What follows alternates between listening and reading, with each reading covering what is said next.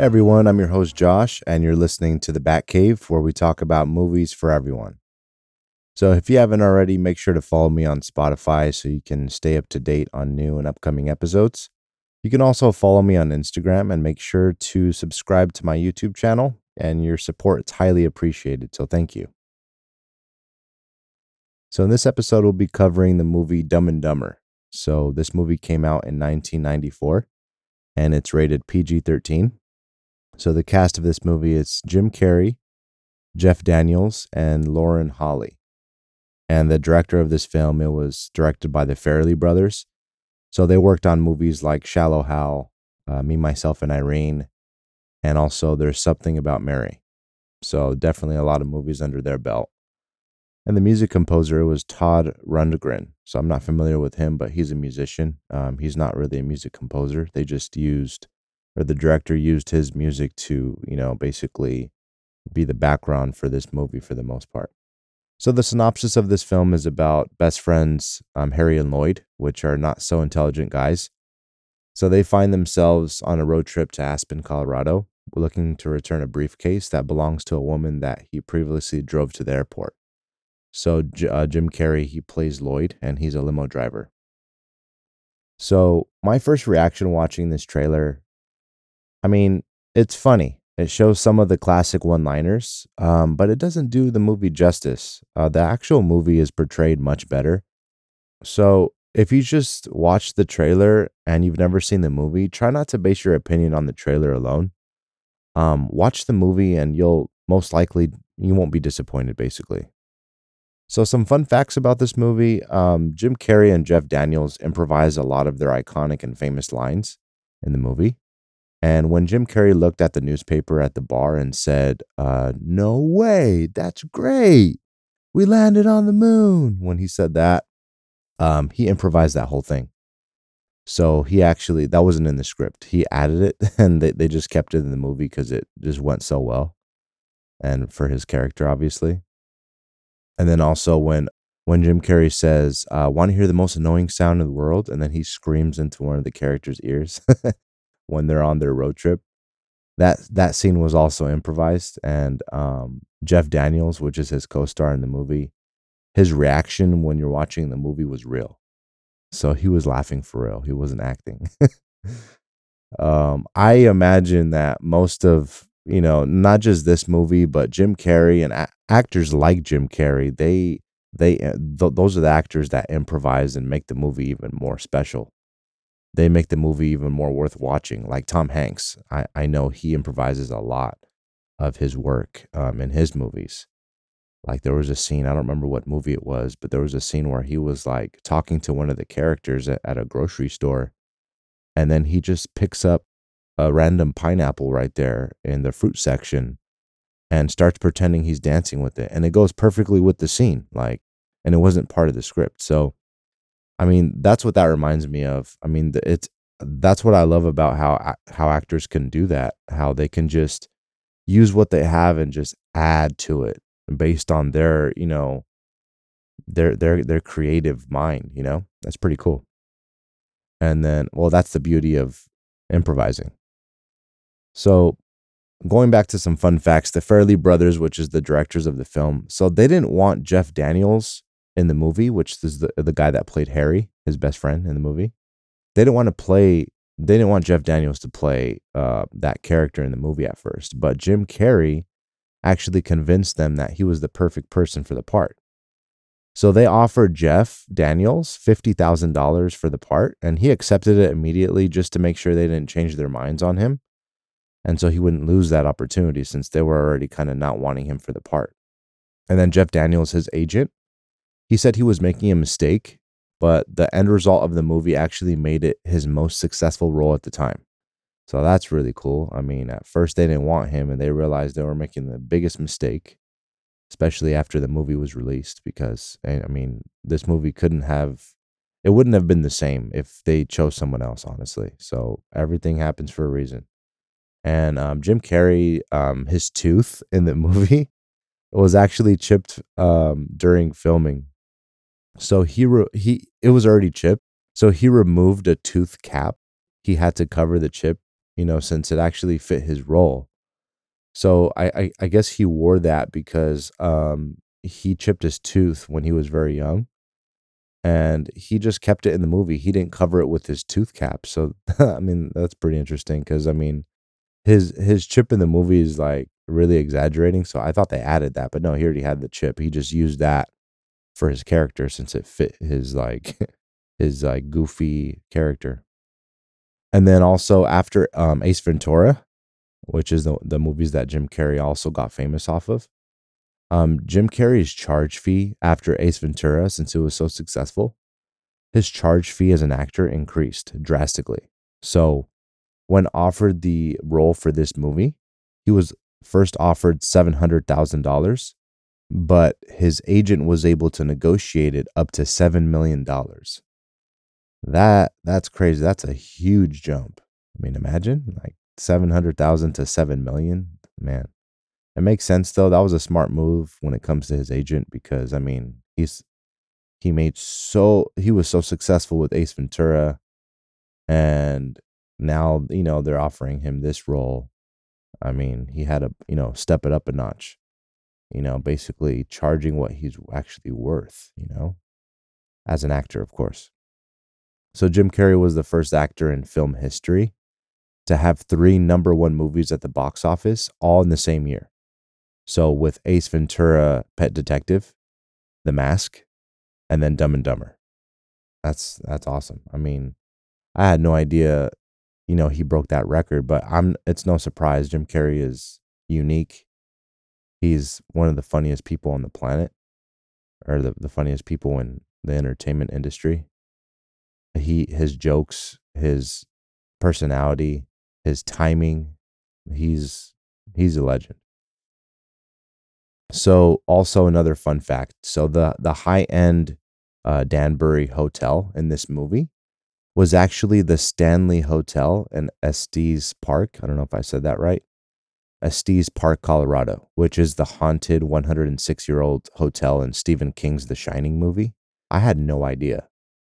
I had no idea they used that actual hotel for the movie. I mean, it was one of the scenes where they're living large and they're, you know, they're spending money and, you know, going to this probably five star hotel or six star hotel.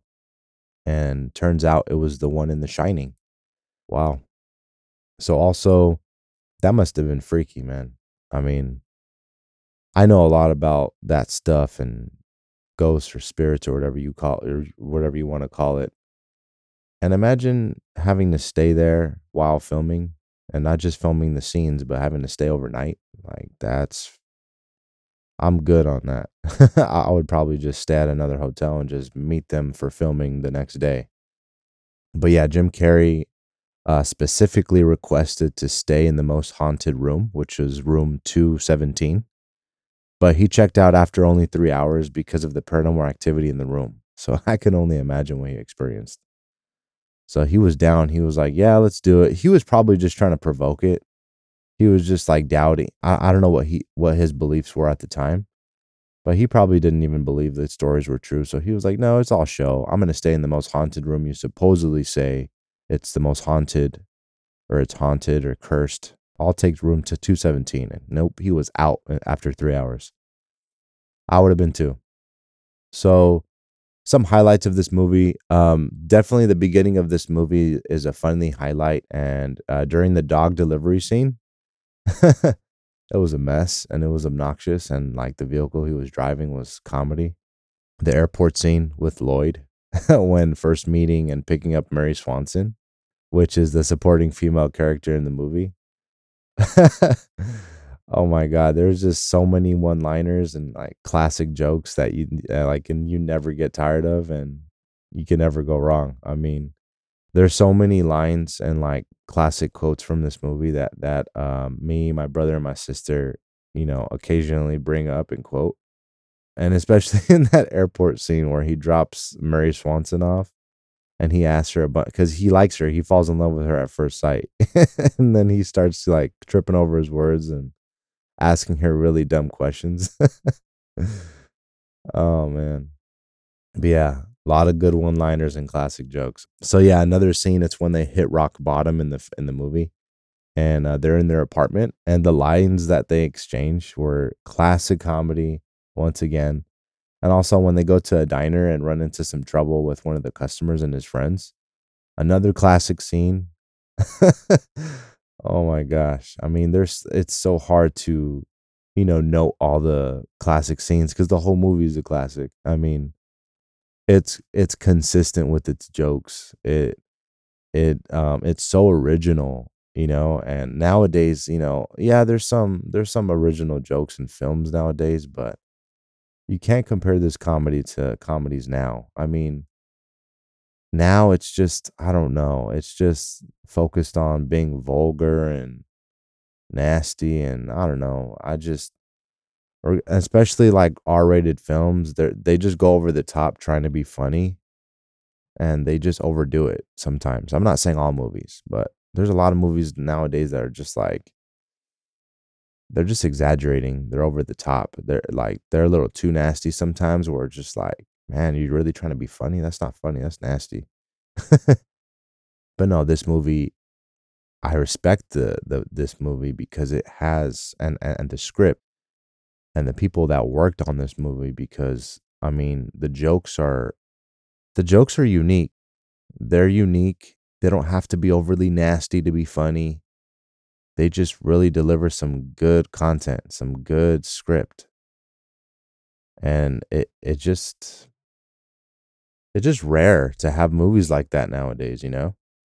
where they just land every joke and it just it just I, I mean i think it's also just the talent of the actors and their timing and how they kind of like portray their characters it's just everything fits so well but yeah um throughout their road trip when they're driving together and taking turns they run into some funny situations and dilemmas. So one of my favorite scenes in this whole movie is when they go to this barbecue house with another character and the character has trouble with what he eats and what they say to him and what they do to him is hilarious. Like those are one of this the the scenes where i'll like qu- like quote it with my brother and sister all the time occasionally.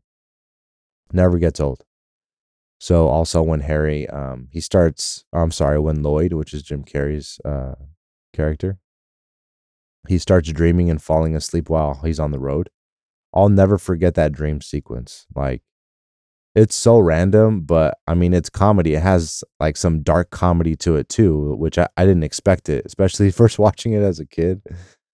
It was really dark. It was like it was really dark, but it but but it but it flowed. You know what I mean? Like it wasn't out of it, it was out of pocket, but in a good way. it was savage. It was a savage scene. I don't I, I'm just trying to like describe it as general as possible so I don't give anything away. But people that have watched this movie know what I'm talking about. That dream sequence, especially at the end of that dream, it was comedy, man. It was so stupid, but it was funny. Good stupid. there are too many highlights to cover since this whole movie is basically one constant highlight. That's a good way to put it. So many classic one liners and scenes in this movie. I actually quote the movie at work with my boss and we know all the lines to the movie so it's funny like he'll say one line and, and then i'll finish it because I, I know like every line of this movie and my uh, brother john and my sister jackie uh, they know most of the lines in this movie too so like we'll finish each other's sentences like it's just hilarious i mean it's classic i don't really know how else to explain it so why is this movie good obviously you already you know have an idea of that based on what i just shared but like I said, I mean, this movie has a consistent script that really lands every joke, and for its time as well. It's early 90s. Jim Carrey and Jeff Daniels are the perfect match, and it legit looks like they're actual best friends. Like it, like it looks so real. It just it, it just so believable. It's so like natural. They're they're just naturals. Like it doesn't even look like I'm watching a movie anymore. Like it just seems like they're stu- they're dumb, goofy, airheaded best friends that just like like run into some trouble throughout the film and it's funny it's just so funny and they have perfect chemistry they have really good chemistry and um of course their acting is spot on and each of them nailed the character spot on. I couldn't have imagined this movie without them. I can't say that enough. I mean, they they were a perfect match when it comes to co-stars or being co-stars. Um, this movie is definitely one of the greatest comedies for its time, and it has a good story too. It's not just a dumb comedy where it doesn't really have weight to it, doesn't have a meaning, or it doesn't really lead to anywhere. No, it has a great story and it actually leads to somewhere. It keeps the viewer engaged. It, and despite it being a dumb comedy like you know them being dumb i'm not saying it's a dumb movie. I'm saying it's it's like dumb humor. But although it's it has it, it's a movie that's dumb humor it has a good valid worth watching you know important story you know? It's not and it's not it's not foolish. So they did a good job when it comes to storytelling.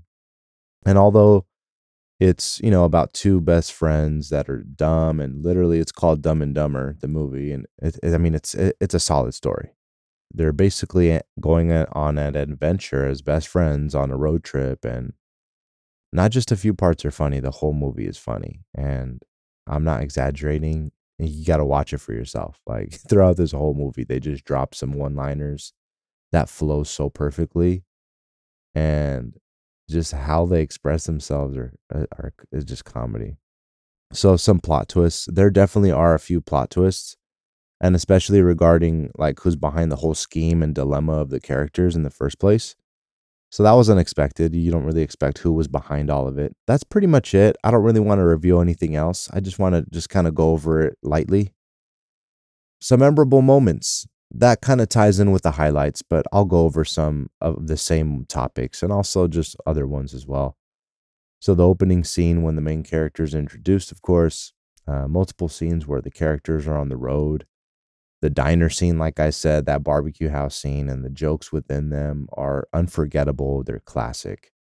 Um, the dream sequence that I mentioned, uh, when they discover what's in the briefcase and they're returning it to Mary, and the lines that were exchanged, like how they kind of like got into it and they're best friends, you know? So when they like it's funny because like it seems like they, they don't get mad at each other or like they're they're just buddies and you know and no like how they got mad at each other and turned on each other was hilarious in that scene i mean although yeah every friend or anybody that you're in a friendship or relationship with you're gonna get mad at but um what i'm really saying is like they turned on each other pretty savage it was funny but also when Harry is on a date with uh, Mary Swanson and how he takes things personal uh, at a certain point. and then he starts getting competitive with her. Um, that scene is hilarious. And his laugh, oh my God. Jeff Daniels' laugh is like, is, is like, it's hard to get out of your head. I'm trying to think of a word. It's like, his laugh is so funny. Like I wish like I usually like to impersonate um certain people in like movies or characters that I think are funny or cool or like you know. I can't impersonate his laugh. I can't explain it. It's like so it's not I can't think of a word, but it's like it's it, it basically sticks on you in a sense. it's it's comedy. I can go on and on, but throughout there are memorable moments that will crack you up. And I can't get into all of them to prevent spoilers. I hate spoilers. I can't say that enough. But this whole movie has memorable jokes, scenes, moments that me and my siblings and friends uh, quote from time to time because it's unforgettable. It's it really is. I mean, yeah, it's just it's just one in a million. And then as for the the music uh, for this movie, uh, the soundtrack actually fit the movie nicely and had like a dorky and funny tone to it. Um, for the road trip scenes, the soundtrack was good and had some memorable tracks. I mean, it literally sounded like there were, it, it was like good mood music, you know? It was cool. So, in the box office, the gross income of this movie was actually $247.3 million, which is amazing, especially at the time. And for being a comedy, that's really good. And then as for the production cost, which is their budget, they spent 17 million. So they definitely made their profit. And then the critic reviews, Rotten Tomatoes gave it a 68%, which uh, I don't know about Rotten Tomatoes. That's pretty low for this movie. This movie was like one of the greats of comedy. IMDb gave it a 7.3 out of 10. I guess. I mean, I don't agree with that. It's still kind of low. I would give it at least an 8. And then the fan reviews, that's more like it. I'm telling you like when it comes to critics, I get it. They they critique it in a professional stance. They they try to cover all bases. Like they professionally review the movie, which I get. They have to cover everything, screenplay, you know, the scene or the um, cinematography and you know all that and they they they grade each one and then come up with this ultimate score i imagine but that's why the score seems a little more harsh but the fan reviews this makes sense it got a 4.5 out of 5 so that's more that makes more sense i mean the fans are the ones that are going to love this movie openly instead of like strictly critique it you know so definitely, that makes that that makes sense. That this movie got good reviews from the fans, um, especially. And then my expectations of this movie. I mean, I first watched this as a young boy, and I didn't really have any expectations since I didn't know much about movies at the time, or about this specific movie until I actually watched it. And some unexpected outcomes. Some scenes were unexpected. Um, some character agendas were kept under wraps pretty well until the final act of the movie. So they actually did a good job with that. And I didn't expect such a dark comedy scene during uh, Lloyd's dream sequence again. Um, I'm not going to get into details, but yeah, just watch it for yourself. You could even YouTube it if you don't want to see the full movie and just put Dumb and Dumber Lloyd dream and you'll see the whole thing and then just just wait till like the end of the dream and and you you'll know which scene I'm talking about. It's savage and it's comedy. And I I remember watching it with my family. My dad was literally dying of laughter. And like one of the favorite one of my favorite things about watching movies with my family, especially my dad and and my mom is that they're just I love experiencing and watching movies with them. That was a big part of my childhood. I I love their reactions. Like I love the reactions more than the freaking movie sometimes. Like like my mom, even though sometimes it gets over the top, but she like she gets excited about stuff and she narrates sometimes. She's like, "Oh my god, what's going to happen now?" Like she thinks out she really thinks out loud. I love my mom so much. She she's so funny. She thinks out loud and she just uh, you know narrates it sometimes and she's you know she's um Salvadorian so you know I actually get that side of her a lot. I mean, we express ourselves so much and we exaggerate a lot of things, not everything. I'm not going to be, you know, exaggerating with this, but we do exaggerate and how we express ourselves and how we, you know, talk and how and how we think out loud and but yeah, I love watching movies with my parents, with my brother, my sister, you know. Um, it's been a while since we've seen a movie all together as a family but yeah, my dad, his laugh is like, a, like I don't know how to explain it. It just sticks to you. My dad's laugh would crack me up. When, when, when he would crack up, I would crack up because his laugh is just like he would tilt his head back and just start dying of laughter. And his laugh is so like hard to get out of your head in, in, in a good way. Um, I love that part of my childhood, watching movies together. You know, that made a big part of my childhood. Just, you know, enjoying good movies together, having a great laugh together as a family. Like that's, you know, that's one of the the the beautiful things in life to me. And uh and now I and now I do that with my wife. You know, we'll laugh at you know, funny movies now when we watch movies together and then um I I've seen movies with my wife and also my uh my parents and my siblings, and always a good time. Action and comedy movies. But anyway, going back to um, our topics. So, is this movie rewatchable? I can rewatch this movie literally over and over again, and it never gets old. So, definitely rewatchable. Is this movie for kids? Yes and no.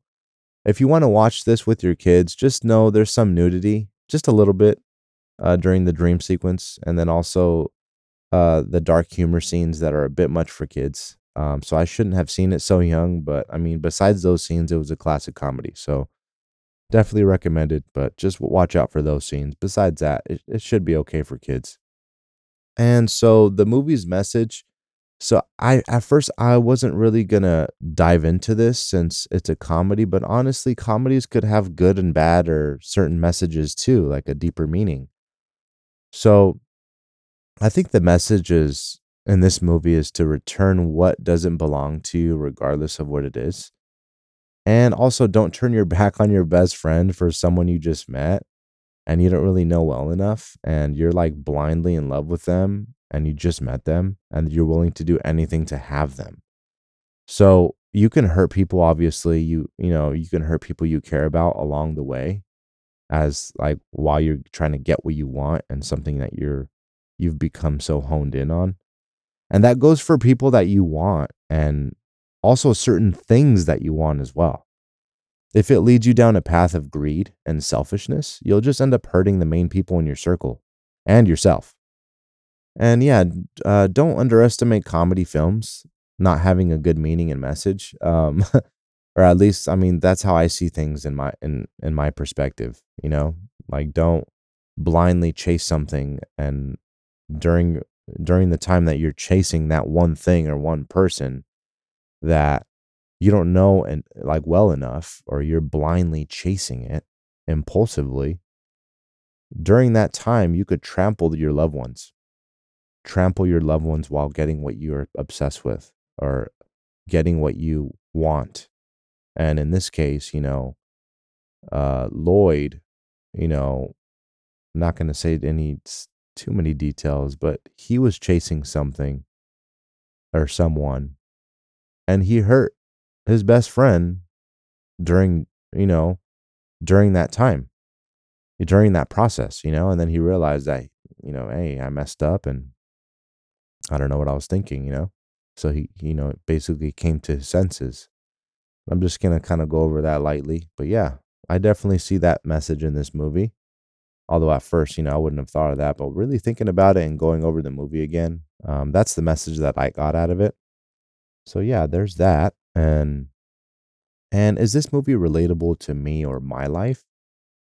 So ever since I first watched this movie, uh, believe it or not, I actually started watching this movie every single day as a kid, every morning, and it got to the point where I would recite the lines and uh, the cussing from the movie so much that my mom ended up throwing the movie away. She basically had enough of me watching it every day. She would hear me say like, "Oh, son of a bitch," or like words like like just cuss like cuss phrases or cuss words like that like you know just mimicking the movie. And I and mind you I was a little kid. I was like 5 or 6 or something like that. I was just a little kid reciting these lines. So eventually she got tired of it. She would overhear me and she would be like como? What did you say Joshua? Like como oh man so then she threw it away and the next time I had that movie in my possession, when obviously when I was older. so yeah, this is definitely one of my childhood and all-time favorite comedies for sure. So that's how it relates to my life.